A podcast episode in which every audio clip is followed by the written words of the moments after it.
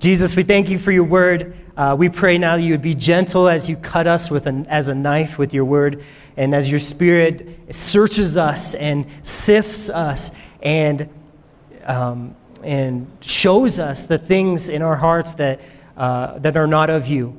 God, we pray you would gently do that and that we would lovingly respond to you. And we pray that the words spoken would be completely uh, what you would have for us. In your name we pray. Amen. Well, the last couple of weeks, we've been studying the armor of God or in learning about spiritual warfare and how God has uh, awesome, he's done an awesome job at equipping us. And so two weeks ago, we studied the belt of truth and we, learn, we learned about how we can know the truth when Satan attacks because Satan always attacks with what? Lies. Good answer. I don't know who said it, but you were right. He always attacks with lies. And we talked about all the different kinds of fallacies and lies out there, but we don't have to know what the lie is. We just have to know the truth. And so God says, read your Bible every day. Read your Bible every day, and you'll be protected from Satan's attacks, from being tricked by a lie. Then last week, we studied the breastplate of righteousness. It was a bulletproof vest for our hearts or our emotions. And it, the question was, how can we control or guard our emotions when Satan is attacking us? Because he loves to shoot his arrows right in your back and hit your emotions. He's great at doing that. He loves doing it, but he can't do it when we're not trusting in Jesus, or when we're not trusting in our own righteousness, but we're trusting in the righteousness of Jesus. So that's why God gives us a breastplate of righteousness, Jesus' righteousness that is impenetrable. He did nothing wrong, and God has given that to us so that we're protected. And so when Satan tries to get you down and get you feeling like I've sinned and I can't come to God, or I'm depressed, or my, I'm feeling all these different emotions because of sin, you can be protected from that by simply saying, No, Jesus is right, I am wrong, and my job is then to confess it. To confess sin and just say, I'm a sinner. I, I know that. God, you know that. But God, here's my life. You protect me.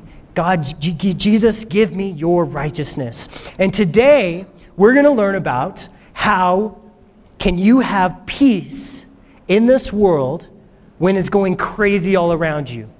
Or even better, how can you have peace and consistency in the middle of Satan's nonstop onslaught of attacks? How can we not be shaken by these attacks? I'm going to read you a story that was told by Barrett Kios. Long ago, a man sought the perfect picture of peace. Not finding one that satisfied, he announced a contest to produce this masterpiece. The challenge stirred the imagination of artists everywhere, and paintings arrived from far and wide. Finally, the great day of revelation arrived, and the judges uncovered one peaceful scene after another. While the viewers clapped their hands and cheered, and the tensions grew, only two pictures remained veiled. As the judge pulled the cover from one, a hush fell over the crowd. A mirror smooth lake reflected lacy green birches under the soft blush of an evening sky. It's a lot of adjectives. Along a grassy shore, a flock of sheep grazed undisturbed. Surely this was the winner. The man with the vision uncovered the second painting himself and the crowd gasped in surprise. Could this be peace? A tumultuous waterfall cascaded down a rocky precipice. The crowd almost could feel its cold, penetrating spray.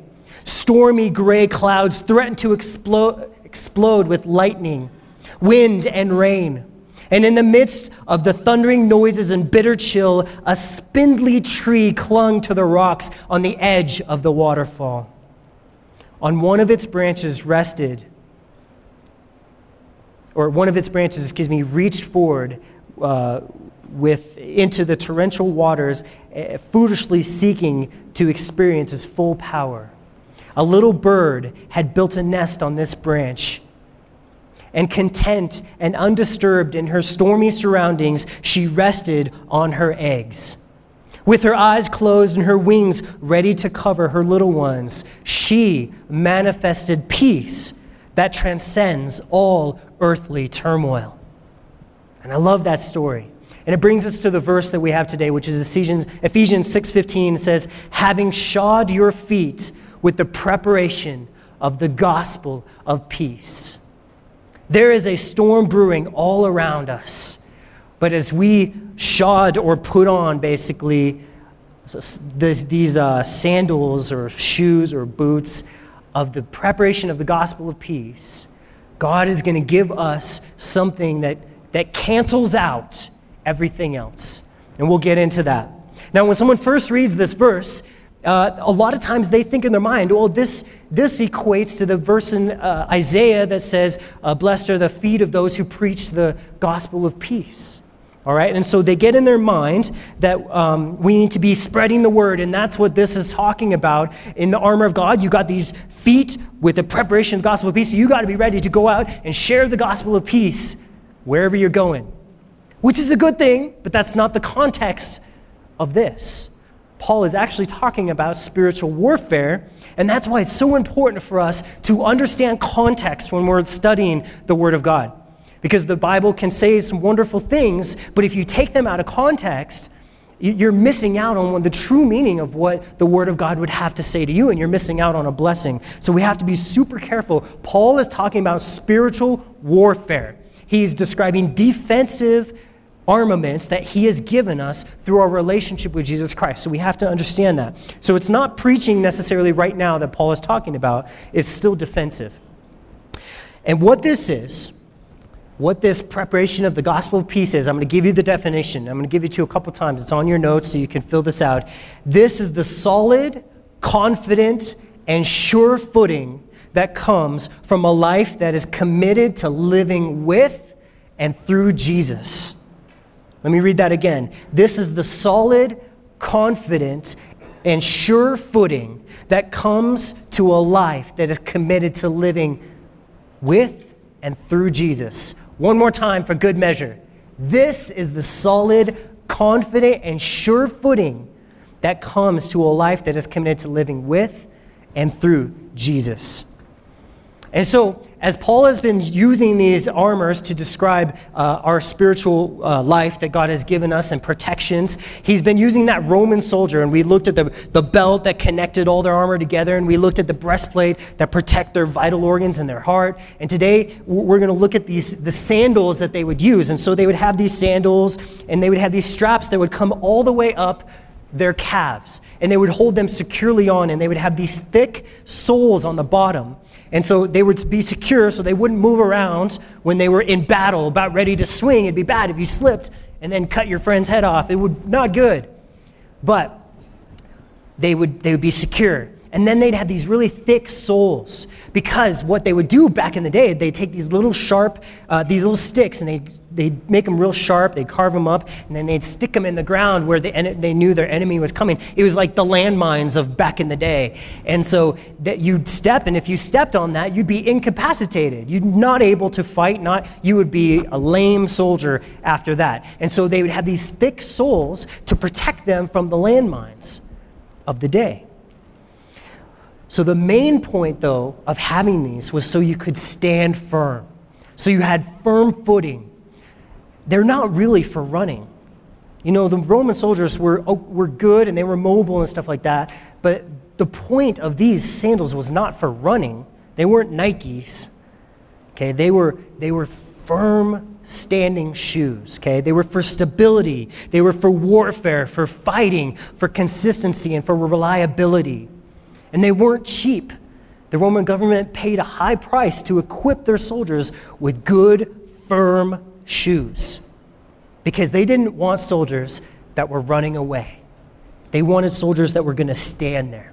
All right, so our verse tells us that we should shod our feet. We should put these sandals on our feet. And what they are is they're, they're the preparation, it says. And so I want to define that for us. The word preparation means a firm, solid, or pre planned foundation, a pre planned foundation. This is something we need to apply before the battle. It's the opposite of being wishy washy.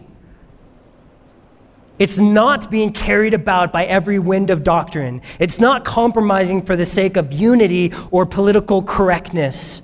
It's not falling or tripping in your walk with God because of a trial or a circumstance. Every time that Satan comes along, he knows that for you, it just takes this little push and you fall right over and you're no good in the rest of the fight. It's not walking on ice and slipping down. And I was gonna like download one of those videos on YouTube of everyone slipping on ice. And it would have been, I was having fun looking at them, but why do we laugh when people slip on? I don't know. It's funny though. So, the, exhort, the exhortation for us today here's the question for you Are you going to put your foot down and stand? Are you going to determine now to trust the good news of what Jesus has already done for you? Are you going to decide today to faithfully stand before the trials come into your life? And as you're considering those questions, turn in your Bible to the book of Judges, all the way back in the Old Testament the book of Judges, before 1st and 2nd Kings, before Chronicles, before Samuel, Deuteronomy, Joshua, Judges. Judges chapter 6. We're going to spend a little time looking at this guy named Gideon. But think about these questions. Are you going to stand firm? The trouble's coming. Satan has not, there is no timeout. When my boys and I play tag, there's always timeout or base. If they're touching base, you can't get them at that time. And that doesn't exist in our spiritual lives. Satan, when you're down and you're having a bad day, guess what? He loves it and he's going to jump on your back and make it worse. He is going to come after you. So, are you going to decide today that you're going to stand firm in the battle? You're going to stand firm trusting in what Jesus has done or not yourself? Well, when we get to Judges chapter 6, we, we see the nation of Israel is in their promised land. They're living there. They're having an okay time, except for these darn Midianites. These Midianites, for six or seven years, have been, have been persecuting and have been afflicting the nation of Israel. And what they'd done is they had kind of moved into the caves up in the mountains, and Israel was down in the valleys. Israel had the good land where they were farming and, and they had the cities and they were doing all right. They were kind of, but the Midianites were being a pain in the butt. They were coming out at night and they were burning their crops and they were messing up all their stuff. And so it was like this pain, this constant affliction, and it was causing the, um, the nation of Israel to be hungry and to be poor and to have a lack. And that is certainly not what God had intended for them. Not that God doesn't want us to be poor in our life today, but God had designed a, a way for them, their needs to be taken care of, and these Midianites were coming against that. And so God raised up Gideon to deliver the people of Israel, God's people, from this uh, enemy. But it's really interesting how he did it. It says in verse 11 of chapter 6 the angel of the Lord came and sat under a tabernacle tree, which was an Oprah. Ophrah, not Oprah. She had a tree back then, anyway, which belonged to Joash, the Aber. While, the, while the, his son Gideon threshed wheat in the winepress in order to hide it from the Midianites. And the angel of the Lord appeared to him, saying, the Lord is with you, mighty man of valor. Okay, so here's an interesting situation. Gideon is a Jew and he's he's got his wheat and he's threshing it, which is what the Jews would do. That's how you got your wheat separated from the chaff. It's, it's how you got the seeds out of the wheat you would thresh it. You throw it up in the air, and the wind would blow away the, the, the chaff, and the seeds would fall to the ground, okay? And then you'd beat it some more, and then you'd throw it up in the air, and the breeze would just take it away. It was a real, that's how they would get the grain so that they could make their bread and be happy and eat. So Gideon, he's doing it in a wine press, which is not what you're supposed to do. It was incredibly inefficient. There's no breeze. And a wine press was this circular uh, room that you would stomp on the grapes to make wine, and there would be not a lot of breeze that got in there. And so he's, he's in there being inefficient, he, and it says that he was afraid of the Midianites. You know, he's afraid of the enemy seeing his crops, his, his work. He's afraid of the enemy seeing his work. He's afraid of losing what God has already given him. This is really interesting. It's going to come back as we see this. Okay, he's living in a place of fear. and he's not being very productive, and it's not, he's not really being a great leader. But God comes to him, the angel of the Lord, which is a term for when Jesus would appear in the Old Testament. It's called a Christophany. Jesus would show up in bodily form as the angel of the Lord or the messenger of the Lord. And he'd have conversations with various people. So here we have Jesus showing up and telling Gideon, hey, you're a mighty man of valor. You don't even know what God has, is going to do with you and going to do in you and all that God has given you through his grace. He's done it for you already. You are a mighty man of valor. And Gideon's like, Do you see what's going on right now? Because I'm not experiencing any of that. I'm afraid. I'm afraid of people seeing my work and what I can bring to the table. I can't lead anyone. Well, a little bit later on in verse 22, Gideon perceived that he was with the angel of the Lord. And so Gideon said, Alas, O Lord God, for I have seen the angel of the Lord face to face. And the Lord said to him, Peace be with you. Do not fear, you shall not die. So Gideon built an altar there to the Lord and called it, The Lord is Peace. Jehovah Shalom. And to this day, it is still in Ophrah of the Abiezrites. So God has all kinds of craziness in store for little, little Gideon right now. Little G, we'll call him. and, but first, he needs Gideon to know something about his character, who he is. And so he has this conversation with them. They have a meal together, and Gideon starts to get to know something special about God's character. And what is, what is that? It's that God is peace, that he provides peace, and that he wants to provide peace in your life and in Gideon's life. It's a very important character trait that we need to understand. And Gideon is going to need this peace in a big way, just like we are this peace. So Gideon, what was he? He was afraid that he had seen God and that God had come to kill him or, or that God was going to be disappointed in what he saw in Gideon. But was Jesus disappointed in what he saw in Gideon? No, he wasn't. Am I disappointed? Yes. I think Gideon could have been doing a lot better job. What do you mean? You're threshing wheat in a wine press, you goober? Get out there and do take care of your family. Don't be hiding in there. But Jesus isn't. Jesus is not disappointed.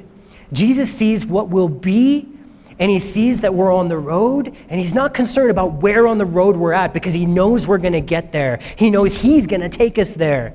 And that relationship is called peace. Well, we're not worried about impressing God anymore. This is the gospel of peace that we have. That we're not so worried about that God is coming to destroy us, that God is coming disappointed in us. But we're just willing to accept that God wants to sit down and eat a meal with us, and then God wants to start using us. And look at Gideon's response. He builds an altar, and he calls the altar God is peace. God is peace. So he knows something about this now. He knows something about God that's really important, that's going to help him stand with some crazy stuff coming up. So Gideon begins standing up for righteousness. He begins to stand for righteousness in, in his father's house. His father had an altar to a foreign god, and Gideon starts tearing down altars and he starts doing stuff, and people start getting mad at him. He's, Gideon starts saying, I care about doing what's right now. And so the Lord begins to use him greatly. You know, the Lord came to him and said, I believe in you, Gideon. I got a plan for you. And Gideon's like, you know what? All right, I'm going to follow you. I'm going to start standing up for what's right. The Lord starts using him greatly. And Gideon, he wants to know for sure that it's God speaking to him, that he's just not being crazy. So he does this whole fleece thing that, that you may remember, the Gideon's fleece, where he puts out a fleece to hear that God is really going to use him. And that's okay. God starts answering him, but that's not what we're talking about today. So Gideon, then in chapter 7, he starts raising up an army. He says, All right, God, you were going to use me to get rid of these Midianites. I'm going to get an army up. So he sends messengers all out uh, throughout the land of Israel. and 30,000 people answer the call. Now, there's over 150,000 Midianites, but they get 30,000 to answer this call to say, We're going to expel all these Midianites. And so they're still vastly outnumbered 100, basically 135,000 plus others to their 30,000. But Gideon's like, You know what? I'm not afraid because God is my peace. God is my peace. So we get then to Judges chapter uh, where let's go to let's go to verse or chapter seven. Let's start in verse 1. Then Jerubbaal, that is Gideon, and all the people who were with him rose early in the morning and camped beside the well of Harod, so uh, that all the camp of the Midianites was on the north side of them by the hill of Moreh in the valley. And the Lord said to Gideon, The people who are with you are too many for me to give the Midianites into your hand lest Israel claim glory for itself against me, saying, My own hand has saved me. Now, therefore, proclaim in the hearing of the people, saying, Whoever is fearful and afraid, let him turn and depart at once from Mount Gilead. And 22,000 people returned, and 10,000 remained. Wow. Wow, God says he looks at the 30,000 against the 150,000 and he says, You know what, Gideon? You got way too many here. Because they're not going to recognize my miracle. They're not going to recognize my power if you have any strength at all. If there's any reason for them to think that they did it, I'm not going to get the glory. And that's really what this is about. There's a reason why God does things the way he does them. There's a reason why it's by grace and not by our works. Let's say you have two people. One person pleases God, does the right thing by simply trusting the Lord. He says, I'm gonna, I, I love you, God, and I, I, I trust you, and I'm just going to spend time with you, confess my sin to you. I'm going to have a living relationship with you. And so he's pleasing the Lord, okay? Starts to live a righteous life, starts to do the things that God would have a believer to do. Over here, you have someone who's like, I'm going to put effort and I'm going to put trying and I'm going to do all these things that I know God wants to see. And when I do them, I'm going to say, ha ha, look at me. Look, I, I was able to do it. None of you jokers did it. And that's, that's that way. And God says, that does not glorify me, and it will not be done that way. That's the way of the law. That's the way of my efforts. Doesn't work. God's way does work.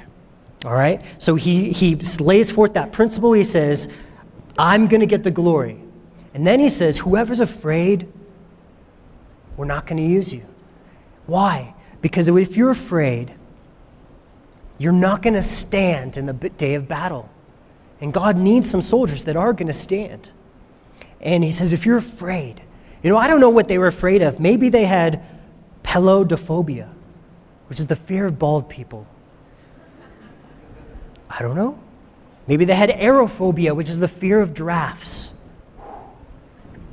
Maybe they had porphyrophobia, which is the fear of the color purple. Maybe Midian had purple shirts on or something. I don't know. There's a whole bunch of other funny fears that you can, you can go into. I'm sure you guys have all heard of. There's the aurora fear, fear, which is the fear of the northern lights. It's creepy when those show up, huh?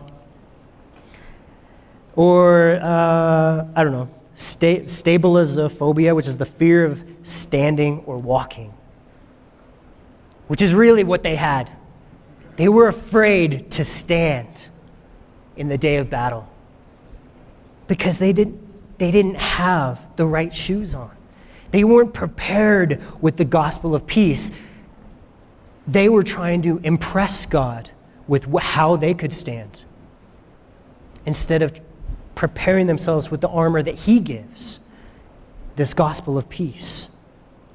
Peace in the middle of a battle, calmness, confidence. That's what God offers us. Not fear, not confusion.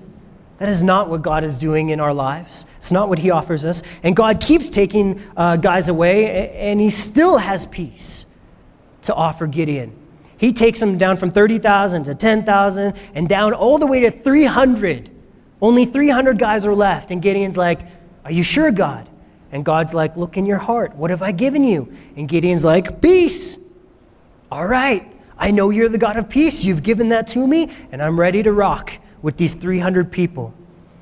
So Gideon, he's like, Let's go, let's do this. He sneaks into the camp of the Midianites, and he overhears two people talking about a dream that they had. And the dream was that this, this, uh, uh, thing of wheat rolled into the camp of the Midianites and destroyed them all. And the guy, one guy next to the dream, uh, next to the other who had the dream, he's like, You know what that is? That's the sword of Midian or Gideon to kill us all. And Gideon's like, What?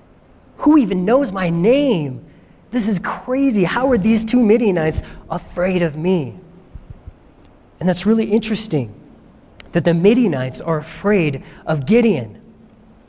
Notice while God is giving Gideon peace about going to war with the Midianites, he's, God is giving the Midianites a fearful and trembling heart.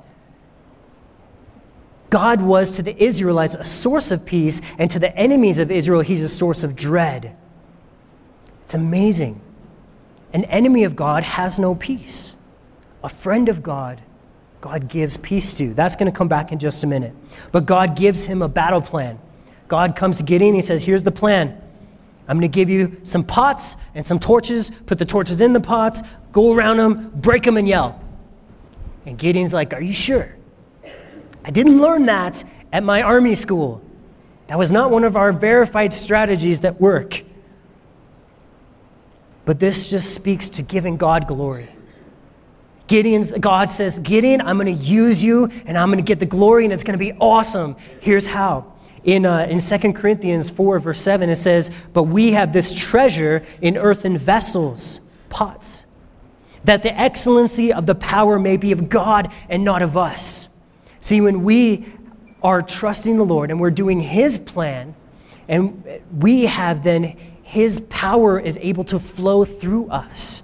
It's really exciting. It's really amazing to see that I was able to be victorious and I was at peace at this crazy thing going on in my life because I just trusted the Lord. And now His power is seen in my life. It's amazing. God gives the victory, God gets the glory. God is faithful when you are with Him. Needless to say, Gideon takes his 300, they, they get their pots, they get their, their torches, they surround them then they break open their pots, the torches light up, and God has all the Midianites just kill each other. And a great victory is brought, which is exactly what happens when we're with the Lord, when His treasure is in our hearts. We always win. Always. We win with peace. It's amazing. The gospel says we're supposed to prepare ourselves with the gospel. The gospel is basically says a wicked person can be made righteous through faith that a person can be cleaned, connected, and enveloped by Jesus. So, the gospel of peace leads us to understand that peace is a byproduct of the gospel being a reality in your life. We don't seek peace, we seek the Lord. We seek the Lord. We put on these shoes by seeking the Lord, by being connected with the Lord, by being made right in His eyes. And that puts these shoes on, and these shoes are then the gospel of peace. We then just have peace. But in Isaiah 48 22, God says, There is no peace for the wicked. He repeats it again in Isaiah 57 21. There is no peace for the wicked. What does that mean? That if I don't have an internal peace about the battle that I'm in, that it's my fault, that I'm doing something wrong, something wicked, something evil? Yes. In a way, yes. It is your fault. You've decided to believe a lie rather than live according to the truth of the gospel. And I'll, I'll unfold this for us. In Christ, we're righteous. That's what the gospel says. In Jesus, you are righteous. Apart from him, we are evil. That's just the truth of the gospel. evil people made righteous by Jesus. So there will be no peace apart from him apart from the reality of the gospel alive in our hearts. And maybe you've believed the gospel for a long time, but there's things in your life that you're refusing to let that gospel govern you. You're refusing to say, No, Jesus will provide his grace in this area of my life. He will make this righteous. And if we are doing that, we're living according to the lie. Even though we may believe it in our hearts for our sin and say, okay, I know that God has saved me, but in this battle, in this area, I'm going to refuse to trust Him. And that's going to lead us to have no peace. You can go backwards too, and you can say, well, I don't have peace here. Well, what does that mean? We need to come back and experience the gospel a little bit in our heart. We need to come back and have a conversation with you about the Lord. Again, putting on these armor things that we've been talking about are not suggestions. We must do this. The belt of truth. We have to read the word all the time, guys. If you don't, you will fall. Pants on the floor, you'll trip. No belt on, doesn't work. You'll be believing lies. That's how you'll trip. So you got to be in the Word. The breastplate of righteousness, we have to confess. We have to confess and receive His gift of righteousness. If you don't, you'll fall from emotional attacks. Your heart will give out. You won't be able to go on any longer. And the sandals or the shoes of the preparation of the gospel of peace, we need to be at peace in every battle. We need to be at peace. Every attack of the enemy, you got to be standing peaceful, ready to go. If not, you will run away. You will flee in fear, or at least you'll slip and fall. If you don't have the solid foundation of your relationship with God, and the gospel is the practical story of how God saved us, how God loves us, excuse me, how God loves us. It's that he does everything for us. He makes us true. And turn with me to 1 John chapter 4 verse 18. And it's amazing. I got to tell you the story is that we were we were praying this morning and someone in the prayer group read this verse. And we're talking about it today. And they had no idea we were going to talk about today, but we prayed this verse over a lot of things having to do with our, our church family today. And so I, have, I really believe this is really important for us. I don't even know how God is going to use this, but are you ready to see what God does? He says in 1 John 4:18, there is no fear in love. But perfect love casts out fear because fear involves torment. But he who fears has not been made perfect in love. Has not been made perfect in love. So, why do we need to put on these shoes, these sandals of of the preparation of the gospel of peace because God wants you to be able to stand. And how do I put these shoes on? I remember God's love, that this is all about God's love. It's going to do the job of casting fear. Basically, Jesus kicks fear out of your heart. He's saying, I'm living here, you get out. Wah, Judy Chop. And what does he replace it with? Peace. They can't exist in the same place fear and peace. And Jesus says, if I'm here, it's going to be peace. I'm going to kick fear out. That's why there's no, the, the wicked can't have peace, true peace. They might lie to you and say, Oh, I, I love being where I'm at. I love being wicked. It's awesome. But I'm telling you, in their heart, there is a sea storm brewing. And it's not okay. But we can be okay. There is always peace with Jesus. Peace, it's been said commonly, the peace that Jesus gives is not the absence of trouble, but rather the confidence that He is there with you always. Which is interesting. Because in Jesus' life, this is played out for us in such a vivid, I mean, unadulterated way that we're going to look at in, in the book of John, chapter 14. Eh, Jesus is just about to get arrested. He's just about to go on trial, a false trial, where he's accused of all kinds of terrible things. He's about to be beat, have his beard plucked out, and have just destroyed physically. And then he's about to be crucified, which is 10 million times worse than all of that because the wrath of God the Father is about to be poured out on him, the wrath that God feels for all the sin of the world, every sin, every murder, every abuse, every bad thing all that God felt of that's wrong, that's not what I created this world for, this is not how it's supposed to be, I am love and I do not accept that as being okay. All that wrath is about to be poured out on Jesus. So Jesus has, it, it's about to get real in his life.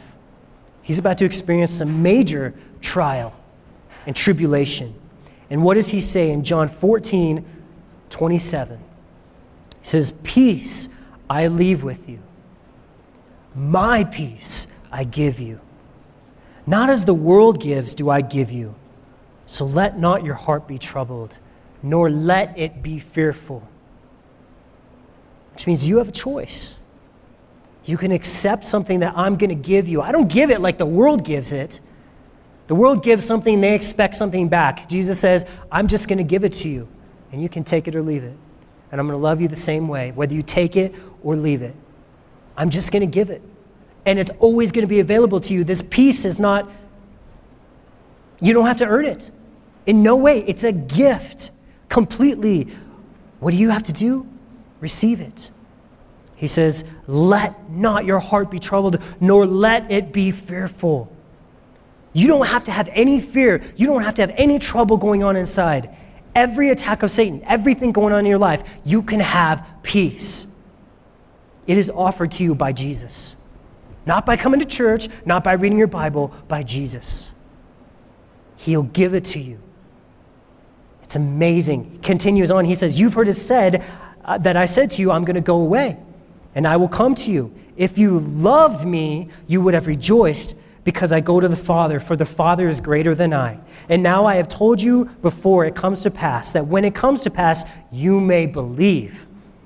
I will not speak much more with you, for the ruler of this world is coming. Satan's attacks, they're coming in Jesus' life for sure, and in our lives as well. And he, but he has nothing in me but that the world may know that I love the Father, and the Father has gave me commandment, even so I do. Arise and let us go from here. These are the most manly, amazing verses in the Bible. Jesus is saying things are about to get totally real in my life, and I'm not running away. I am not running away. In fact, I'm running towards it. Let's get up and go. Bring it on, Satan. What do you got for me? What do you have for me? I am not afraid. I'm running towards the battle and I'm running towards God, my Father. He has given me this command. He's, he's purposed that I go through this, and so I'm going to go through it because I love Him. I love Him. It's about my relationship with Him. That's why I'm running towards it. And I think we would be shocked if we saw the look on Jesus' face when he said these words. When he said, Peace, I'm giving you. It's my peace. How would he say that?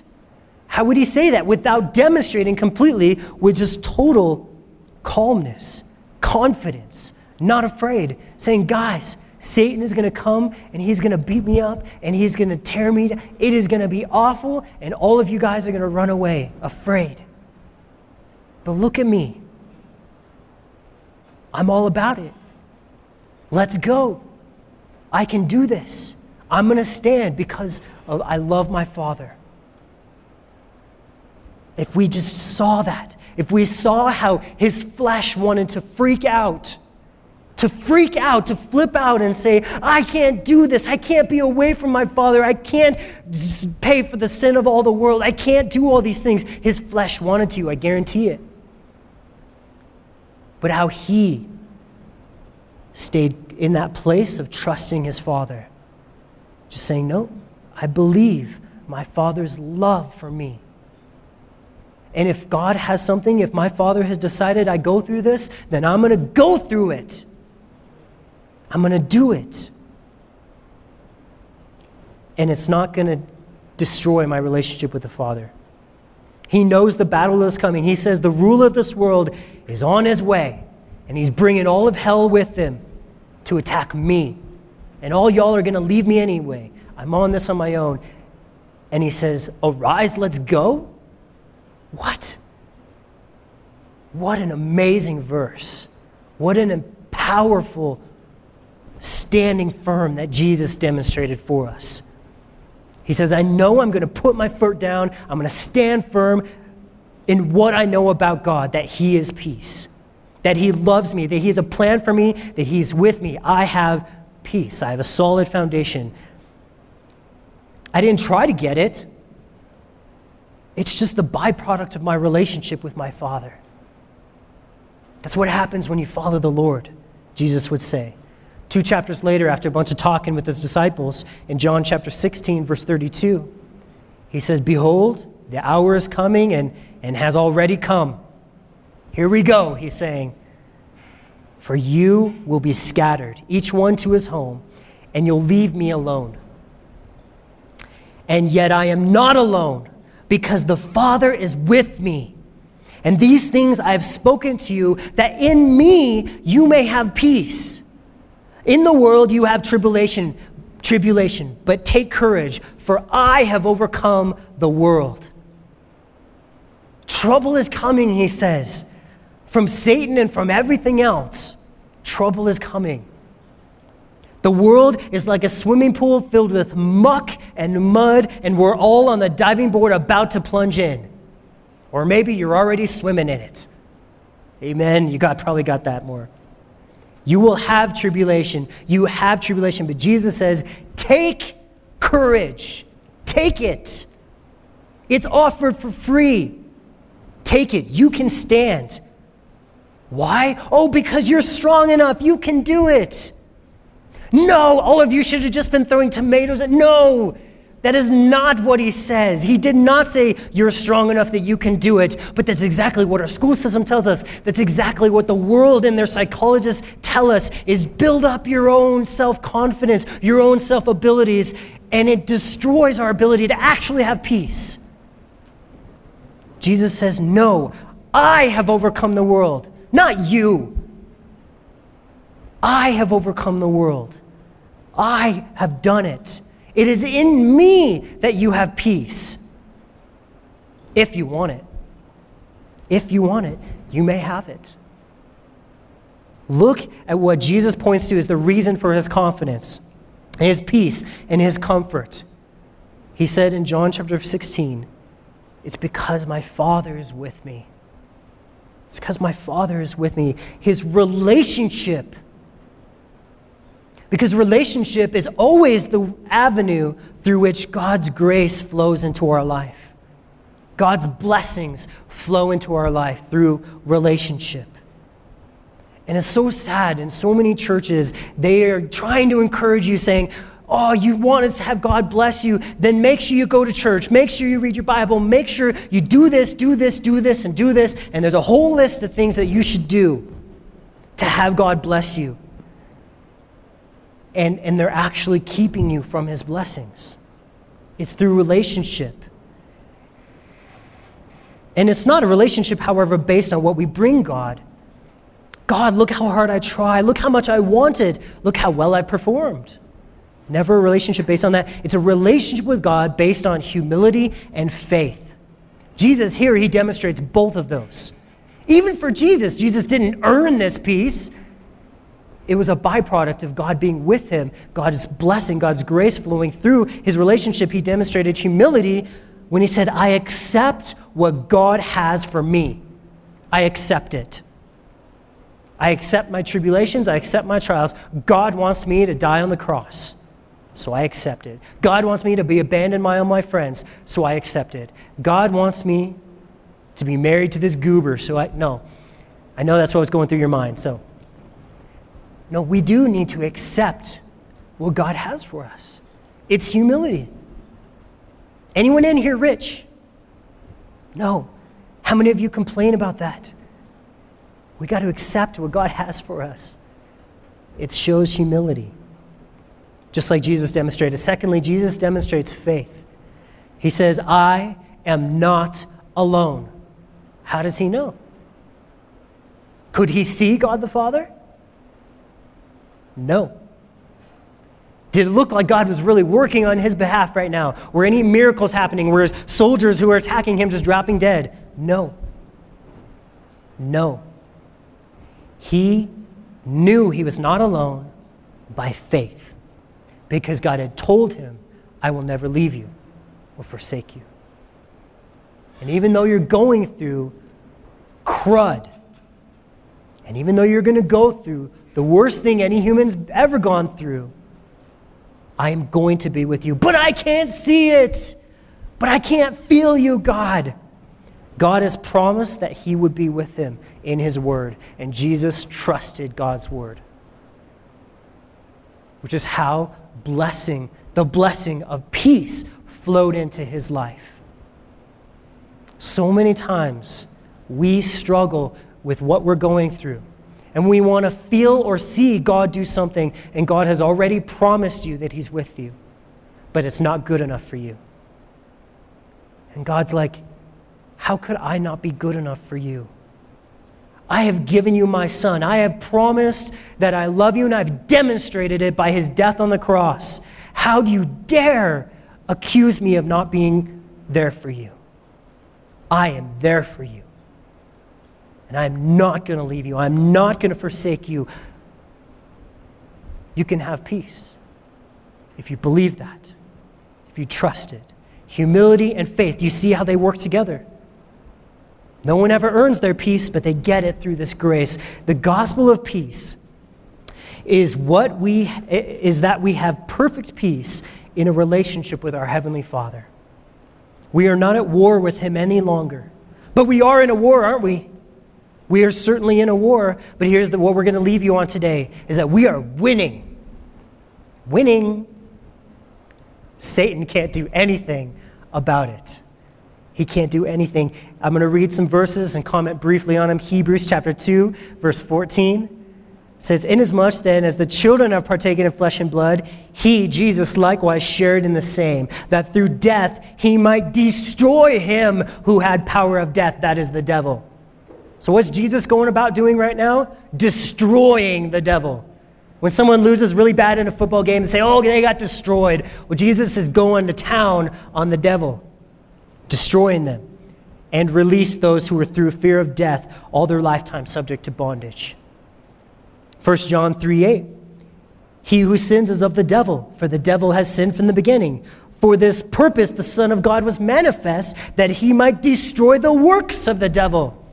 So not only is Jesus just destroying the devil himself, he also is going to destroy all the works of the devil, all the lies that have caused us to fall, all of that stuff. Jesus is just like, I'm going to town on it. I'm going to devastate it. I'm going to destroy it. That's his word, destroy. Romans 16 20. This is the best one. This one makes me smile every time I read it. And the God of peace will crush Satan under your feet. That's what it literally says the God of peace, is going to crush Satan under your feet. And in 837 Romans, he says, In all these things, we are more than conquerors through Christ Jesus, through him who loved us. There is a winning side, there is a line in the sand, and you want to be standing firm on the right side of that line. To stand there is a living relationship with Jesus Christ. That's how you stand. Standing with Him is equal, just standing with Jesus is equal to stomping on the head of Satan. That's why I call this sermon Big Old Biker Boots of Peace. Because I just picture these boots standing firm in my relationship and seeing Satan and just, ah, I love it. So manly. But girls, you can do it too. There can be biker girls. It's okay. No judgment. No racial. Let's make this really practical, okay? Are you at peace in every trial? Does Satan ever manage to push you off your game? To doubt God's love or God's plan? Do you say, bring it on to whatever Satan can throw at you because you know the truth of the gospel and you know the God who has promised you that he's with you?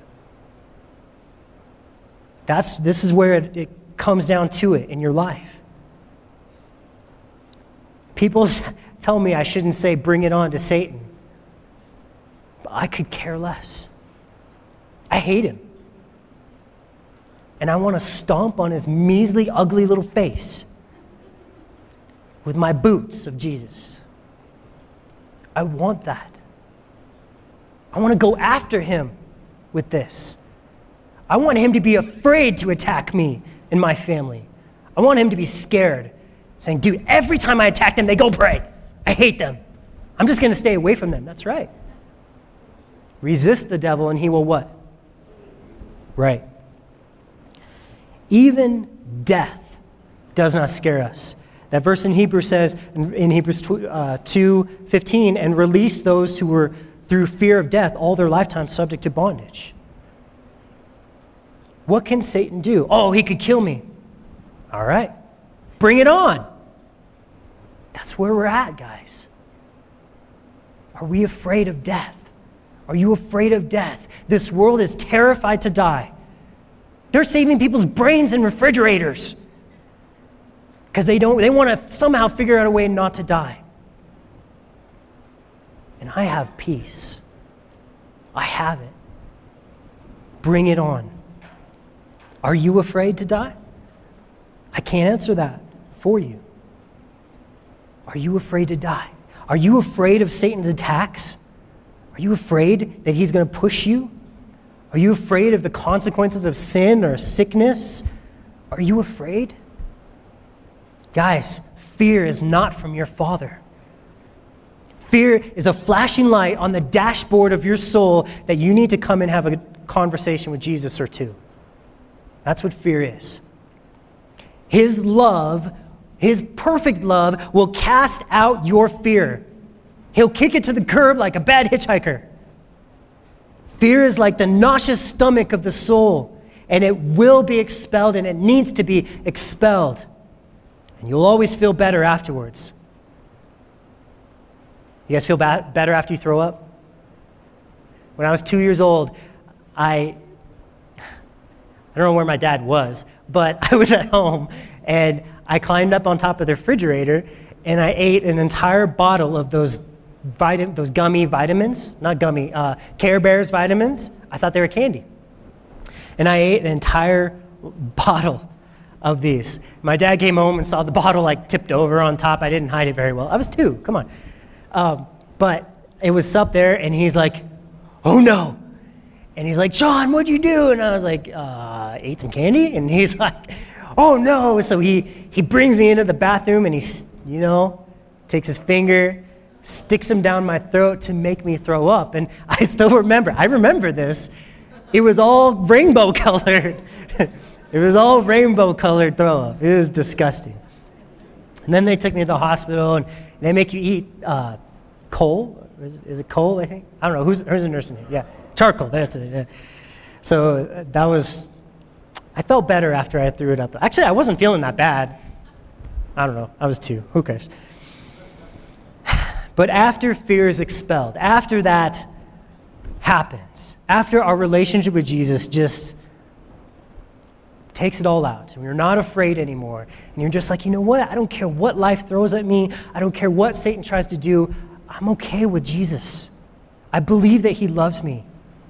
Then you can stand. You'll have a solid foundation. No slipping, no being pushed over when challenged. And you'll never be running from a fight because you'll always be more than a conqueror.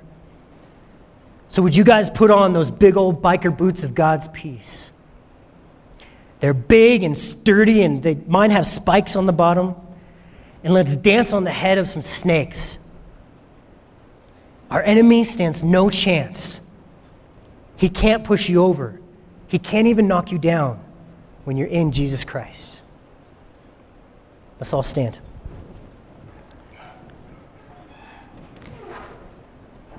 Jesus, Lord, we come to you, and God, we thank you so much Lord, that there is no part of you that wants us to fear. And God, we know that for freedom to come in our lives, we need to confess, Lord. And, and so right now, I just take step number one and confess, Lord, that I've been afraid of many things in my life. I've been dominated by fear. I've not stepped out when I should have in fear. I've been pushed over by Satan in fear. And God, I just say no more to that. I will believe, God, that you love me and that you are with me. You're my deliverer. You are my, my God, my Father who's never going to let me down. Lord, I desire to follow you closely. And if you're in here today and you have never made the decision to follow Jesus, to accept his free gift of eternal life that he bought for you on the cross, and you have lived your whole life, and somehow it's been always, oh, I know Jesus, and I know I'm supposed to do something, but it's never been so clear to you that you need to accept him. You need to accept his gift and ask him to be the Lord of your life. I pray today is that day. And you can pray a prayer like this and just say, Jesus, I believe that you have paid the price that my sin earned. You have paid the price for all sin. I believe that. And I ask that you would forgive me. I ask that you would rescue me and you would give me your Holy Spirit. Lord, I want to turn away from my way of doing things, my way of trying to earn God's favor, and I will just accept your free gift of eternal life. I will believe and follow you. My life now belongs to you because my heart belongs in you. Oh, how wonderful it is that we should be called children of God. And he who has that hope in himself purifies himself. God, thank you for the work that you are doing in our church and in our lives. God, just kick fear out of us, please. In Jesus' name we pray. Amen.